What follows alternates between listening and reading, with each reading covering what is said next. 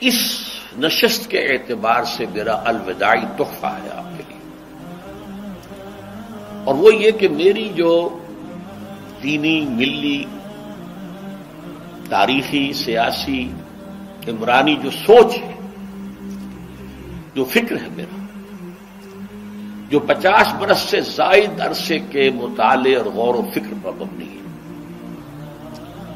جس مطالعے میں میری آنکھیں بنیادی طور پر قرآن و حدیث لیکن یہ کہ دنیا کا مشاہدہ کھول آنکھ زمین دیکھ، فلک دیکھ، فضا دیکھ، دنیا میں کیا ہو رہا ہے؟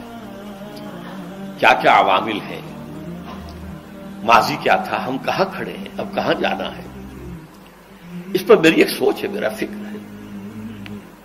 پھر یہ کہ ہماری اخروی نجات کا دار و مدار کس چیز پر ہے؟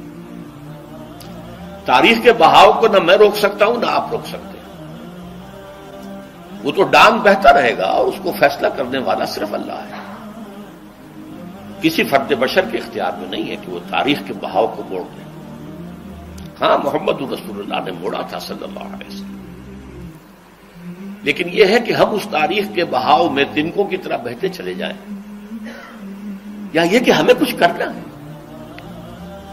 اس اعتبار سے میں اپنے فکر کا خلاصہ آج آپ کی خدمت میں پیش کروں گا وہ میرا اس سلسلہ اجتماع کے اعتبار سے الوداعی تحفہ ہوگا۔ اب میں آغاز کر رہا ہوں پہلی بات۔ اس سبند میں تین باتیں مجھے کہنی ہیں۔ سب سے پہلی بات یہ کہ زندگی کی سب سے بڑی حقیقت موت ہے۔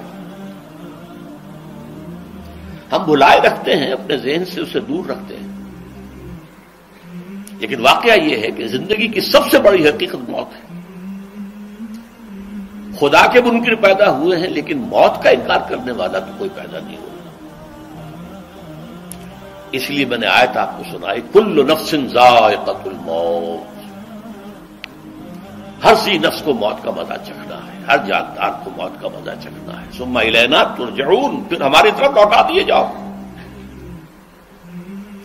تو زندگی کی سب سے اہم حقیقت موت اور موت کے بعد رجوع اللہ۔ آخرت، یہ سب سے بڑی حقیقت ہے۔ ایک حقیقت سب مانتے ہیں، سب جانتے ہیں، دوسری حقیقت کے اوپر پردہ پڑا۔ میں نے اس اعتبار سے نوٹ کیا، یہ الفاظ قرآن میں تین مرتبہ ہے کل نفسی تو آئے الموت۔ ہر جاندار کو موت کا مدد چکھنا ہے۔ انبیاء اس سے مستثنا نہیں رہے، رسول اس سے مستثنا نہیں رہے اور یا اللہ مستثنا نہیں رہے۔ وقتی طور پر استثنا حضرت عیسیٰ کا ہے کہ ابھی وہ زندہ ہے لیکن عیسیٰ یاتی علیہ الموت، حضور نے فرمایا، عیسیٰ پر بھی موت آئے گی۔ جب دوبارہ آئیں گے زمین پر اتریں گے، پھر اس کے بعد اوپر موت وارد ہوگی، ان کی نمازی جنازہ پڑھی جائے گی، انہیں دفن کیا جائے گا حضور کے پہلو میں۔ شادی بھی کریں گے، اولاد بھی ہوگی۔ باقی تو یہ ہے کہ کل نفس ذائقت الموت، سب کو موت کا مزہ چکھنا ہے۔ عیسیٰ بھی بالآخر اس سے مستثنا نہیں رہیں گے۔ بلکہ قرآن میں ایک جگہ کہا گیا ہے افائم متا فہم الخالدون۔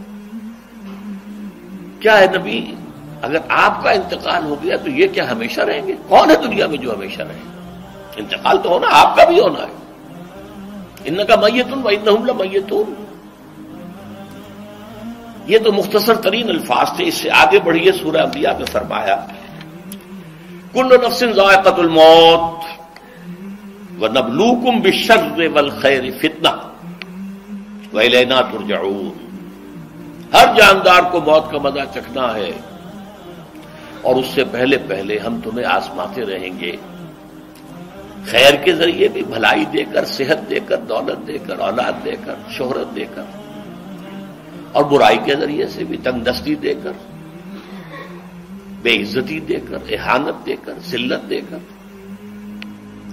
پہلے نہ تر جاؤں اور پھر ہماری طرف لوٹائے جاؤ گے۔ یہ وہ دوسری حقیقت جو میں نے کہا کہ جس پر پردہ پڑا ہوا ہے، بہت بڑا پردہ ہے۔ لوگ یہی سمجھتے ہیں کہ یہی دنیا کی زندگی ہے۔ قرآن کہتا ہے ان دار الآخرت الحی الحبال کانو یا یہ تو آخرت والی زندگی ہے، جو اصل زندگی ہے۔ کاش کے انہیں معلوم ہوتا۔ اس سے بھی زیادہ تفصیل سے یہ عال عمران میں آئی آئے کل نفس ذائقت الموت۔ بھائی نما تو وفو نہ وجور رقم یوم القیامہ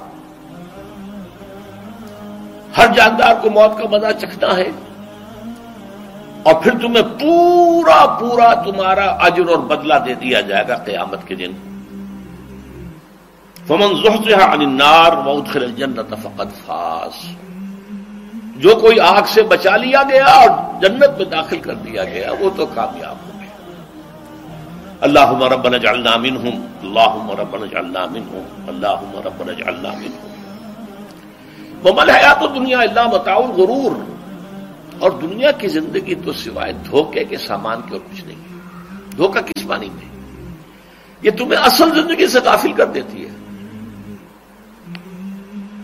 تم کہیں سفر پر جا رہے تھے، تمہارا کہیں گھر تھا، تمہیں واپس آنا تھا، تم راستے ہی میں کسی دلچسپی میں ایسے مگن ہوئے کہ گھر بار سب بھول گئے۔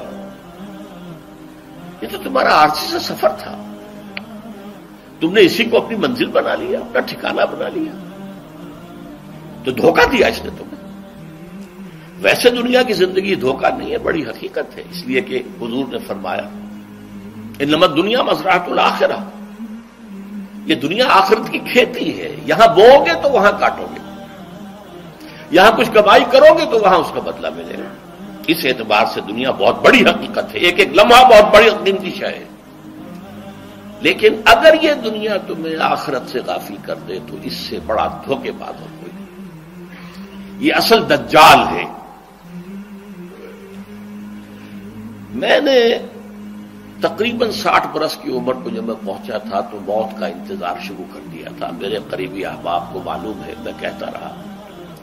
یہ بھی کہتا رہا کہ بھائی میں اپنے حصے کا کام کر چکا جتنی صلاحیت اللہ نے دی تھی، جتنی بھی میرے اندر استعداد تھی، میں اس کو بھرپور طریقے پر استعمال کر چکا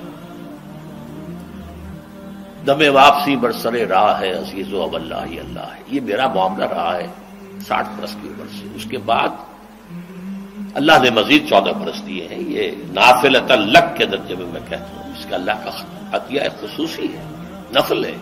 ہمیشہ کہتا رہا ہوں۔ مصنون زندگی تو اکسٹھ برس ہے ہمارے حساب سے۔ علامہ اقبال کے بارے میں سنا ہے کہ رویا کرتے تھے کہیں میری عمر حضور کی عمر سے زیادہ نہ ہو جائے۔ وہ چھ مہینے کم ہی رہی ہے حضور کی عمر سے۔ جو حضور کی عمر تھی وہی حضرت ابو بکر کی، وہی حضرت عمر کی، وہی حضرت علی کی۔ ہاں حضرت عثمان بیاسی برس کے ہوئے ماشاء اللہ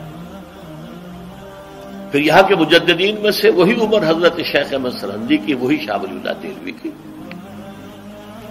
ہاں شیخ عبد الحق محدث دہلوی رحمت اللہ علیہ بیاسی برس کے ہوئے۔ لیکن یہ میں کہا کرتا تھا، مصنون عمر تو اکسٹھ برس ہے، جسے ہم تریسٹھ کہتے ہیں، وہ اصل میں ہمارے حساب سے اکسٹھ بنتا ہے۔ وہ تریسٹھ کمری ہے، جو نو دن کم ہے کمری سال جو ہے، وہ شمسی سال سے۔ بہرحال میں اس وقت سے منتظر تھا، لیکن جو بھی وقت اللہ نے دیا ہے، اللہ کا شکر ہے، وہ مفید کاموں میں لگا ہے۔ ان میں خاص طور پر میں سمجھتا ہوں۔ کہ اللہ کا مجھ پر سب سے بڑا احسان اور مجھے پر نہیں، بہت بڑے پیمانے پر لوگوں پر جو احسان ہوا ہے۔ وہ میرا انیس سو اٹھانوے کا دور ہے، ترجمہ قرآن جو کراچی میں ہوا تھا۔ انیس سو اٹھانوے کے مارچ میں میرا بڑا آپریشن ہوا، دونوں گھٹنے تبدیل کیے گئے۔ لیکن اٹھانوے کے آخر میں، حالانکہ میں چل نہیں سکتا تھا، کراچی میں مسجد جو ہے اونچی ہے۔ دوسری منزل پر ہے تو خاص ریمپ بنایا گیا جس کے لیے، جس کے ذریعے، جس کے ذریعے میں ویل چیئر پر مجھے لے جایا جاتا تھا میں نے درس کیا اس درس کی گزشتہ چند سالوں سے پوری دنیا میں جو گونج ہوئی ہے، جو گونج ہوئی ہے، اللہ کے فضل و کرم سے، اللہ کوئی حکمت خداوندی اس کے ساتھ وابستہ ہے۔ اس میں میرے کسی کام کو دخل نہیں ہے، میری کسی کوشش کو دخل نہیں ہے۔